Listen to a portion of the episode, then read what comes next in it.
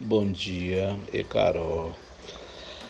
Começamos a reverência hoje a Ababa Mujubá, contando com a sabedoria ancestral de Bababolá, Babalapalá, Babaulucotum, que fortaleçam em suas experiências, em suas sabedorias, a compreensão que temos que ter para entender a evolução espiritual diante de algumas perdas, diante de ter que nos despir de determinadas é, situações aparentemente confortáveis.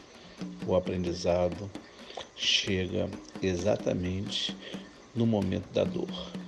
Então, que tenhamos na realidade a sabedoria ancestral para compreender a forma de aprender a aprender a lidar com o inevitável. Com Exu, apresentamos a arte da comunicação e é com ele que aprendemos a nos comunicar de diversas formas. E temos a comunicação oral, a comunicação visual e a comunicação escrita. Mas tudo começa com a comunicação oral. Ao nascermos, no a nossa primeira comunicação é feita através do choro. E é exatamente aquela que nos gerou que vai compreender e entender e decifrar o nosso choro de manha, o nosso choro de dor e o nosso choro de fome.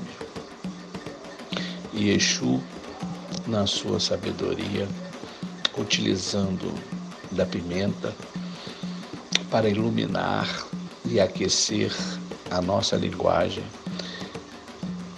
nos favorece a aquecer a nossa fala para que possamos atrair, acolher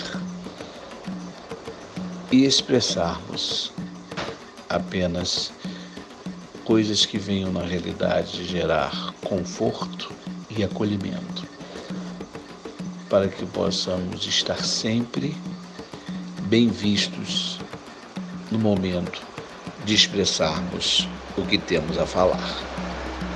É importante que a nossa fala seja esclarecedora, acolhedora, informativa, emanando construção em todos os ouvidos que estarão prontos a nos ouvir.